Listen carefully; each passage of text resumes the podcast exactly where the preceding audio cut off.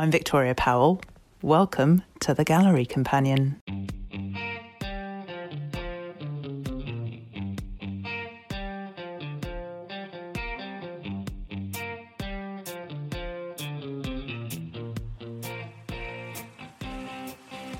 Recently, I've really been counting my blessings. I live with my family in a three bed terraced house in Bristol, which is a large city just over 100 miles west of London, close to the border with Wales. We moved here in 2016 after being caught in London's housing trap of sky high rents and six month leasing agreements. With two young sons, it was increasingly unaffordable and precarious for us to continue living there. So we made the decision to leave our community and our friends and the streets we knew to start from scratch somewhere else. For less than the price of a one bed flat in London, we were able to buy a house in Bristol, which was big enough for both our boys to have a bedroom of their own. Our local neighbourhood is a familiar story of gentrification. When we first moved here, the ward was one of the most deprived areas in southwest England. But things are slowly changing, and the population is becoming ever more white and middle class.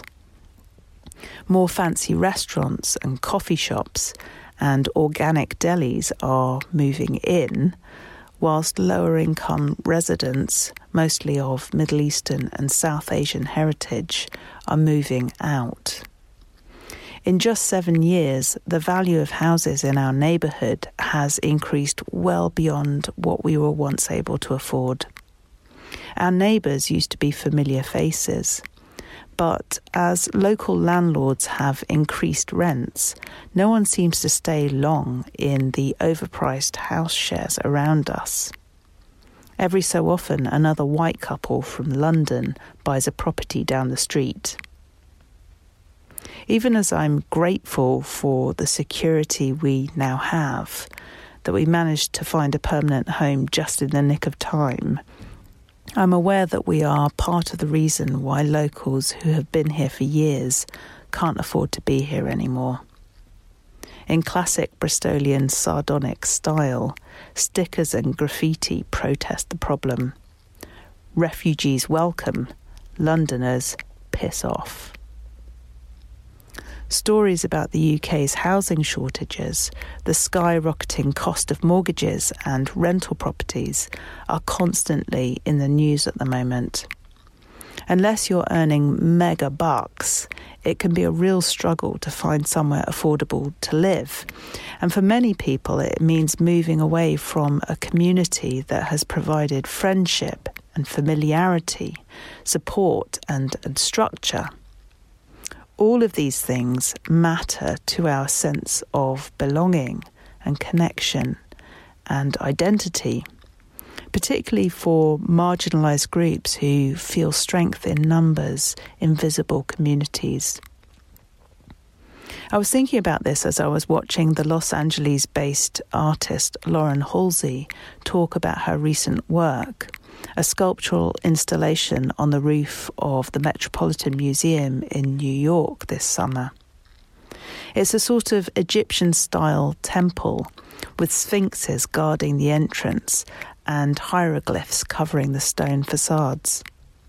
But as you look closer, you start to see signs of contemporary urban culture in the faces of the mythic statues and the imagery and words inscribed on the walls.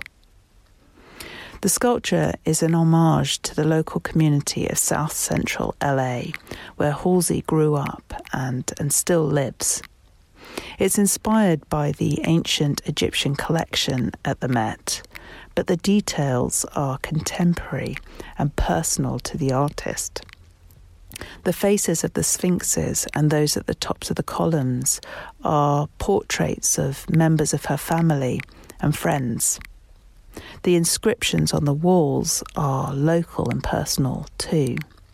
Carved into the stone are familiar street and shop signs, graffiti tags, flyers, images and phrases documenting and celebrating contemporary black and brown LA culture. Halsey's art practice is archival in nature. She's been collecting these documents since 2007. In this artwork, she remixes and recontextualizes them into freestyle compositions. After its temporary installation in New York, the sculpture will transfer to, to LA, where Halsey intends to find a permanent collection for it on a main boulevard in her local neighborhood. She dreams of it being a site where black and brown Los Angelinos can think about the visual richness of the area's culture and community. I love so many things about this sculpture. First and foremost, it's a treat to explore with the eyes. It's for deep looking. And I like the way in which Halsey is using art here to try and shift long held ideas about race and violence in this area of LA, highlighting instead through the visual imagery the strength of personal and cultural ties that underpin strong community. The sheer size and weight of the sculpture represents the presence of her community in solid form. But just like my neighbourhood in Bristol, South Central Los Angeles is in the process of gentrification. Halsey's community is already under threat and is slowly dispersing. Housing pressures in LA have led to recent changes in planning regulations for building new homes, and the COVID 19 pandemic has reinforced economic inequality in Los Angeles. Now, million dollar neighborhoods are the norm, even in South LA, pricing out its long-time residents in the rented sector and tempting existing homeowners to cash in and ship out. Perhaps it is inevitable that this community will eventually disperse. There are many examples of tight knit social groups breaking down and moving on throughout our history, all over the world. Signs of wealthy communities often stay visible in the built environment over time, but the traces of marginalised communities are much less likely to be preserved which makes it all the more important that Halsey's sculpture finds a permanent home in the streets of LA.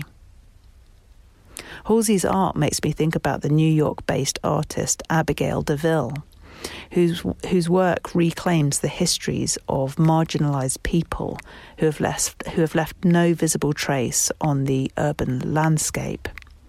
She creates site specific immersive installations using discarded materials to mark their presence in the places they occupied and to acknowledge their role in shaping them today. In a 2014 art documentary, DeVille pushes a cart filled with rubbish around Harlem, an area of New York under constant pressure from development and gentrification. She visits her grandfather's childhood home, now much altered, before going to the site of an African burial ground at the base of the Willis Avenue Bridge, where free and enslaved families buried their dead.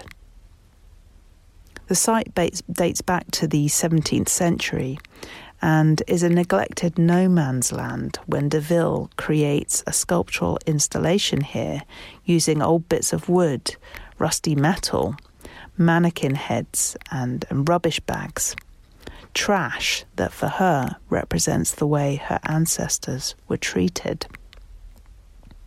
For me, the interesting thing about this film aside from Abigail DeVille's sublime way with words, is the idea of the importance of marking place to make visible what is invisible, to acknowledge the presence of those who have gone before.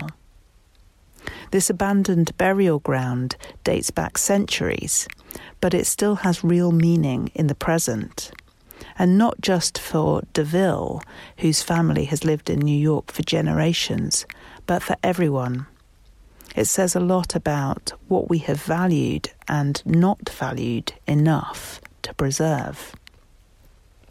It speaks of the long history of African Americans in the USA and the sidelining of this history in favour of historical narratives written by and about white people. This is an ongoing issue in the USA. The history that American children are taught is very much still a matter of contention. In Florida earlier this year, the high school curriculum on African American history was revised after conservative critics complained it amounted to woke indoctrination. This is a pattern now increasingly seen in other states across America. A broad knowledge of history including the history of minority and marginalised groups, enables us to be more critical in our thinking about ourselves and the world. And it can empower those who have felt oppressed. DeVille has talked about the powerful moment she first heard Dr. Martin Luther King's I Have a Dream speech when she was at school as a 10 year old kid. It gave her validation and a sense of her place in history. Public art also has the power to validate in this way. This is what happened in New York recently with the public sculpture Day's End by the influential artist David Hammons. The huge artwork was erected in 2021 on the west side of the River Hudson mapping the exact dimensions of the Pier 52 shed, which was torn down 40 years ago. The sculpture consists of the architectural outline of the pier shed, constructed in, in steel tubes. It was inspired by a work of the same name by the American artist Gordon, Gordon Matta Clark, who carved huge holes in the walls of Pier 52's dilapidated warehouse with a chainsaw back in 1975. Hammons' sculpture certainly gives a nod to a great artist who died young. But it also marks a New York site that has a rich queer history. Pier 52 was part of the world's largest port from the start of the 20th century, and after it was abandoned and fell into ruins, became a site of socializing and sex for the gay community in the 1970s, prior to the AIDS epidemic. Thanks to the American photographer Alvin Baltrop, we have documentation of this bygone subcultural world. Through his photos, we see individuals and their personalities, as well as the aesthetics of the abandoned building. In a moving video produced by the Whitney Museum, members of the LGBTQ community discussed the meaning and significance to them of Hammons's public sculpture. It serves to remember them and permanently marks their presence in the urban landscape before development and gentrification swept away the safe haven they had created. It's a quiet, graceful monument that values their place in the city's history. Cities are always changing, and nothing stays the same the creep of gentrification seems inevitable in our current economic system, and I don't know what the solutions are to the problems I'm part of. But I do think it's important to preserve the memory of marginalised communities visibly and permanently in public space. Lauren Halsey's Egyptian inspired sculpture brilliantly speaks of these issues. As always, I'd love to know your thoughts on any of the ideas and artworks I've talked about here. If you'd like to be part of the conversation, click on the link to my Substack publication, thegallerycompanion.com, in the show notes.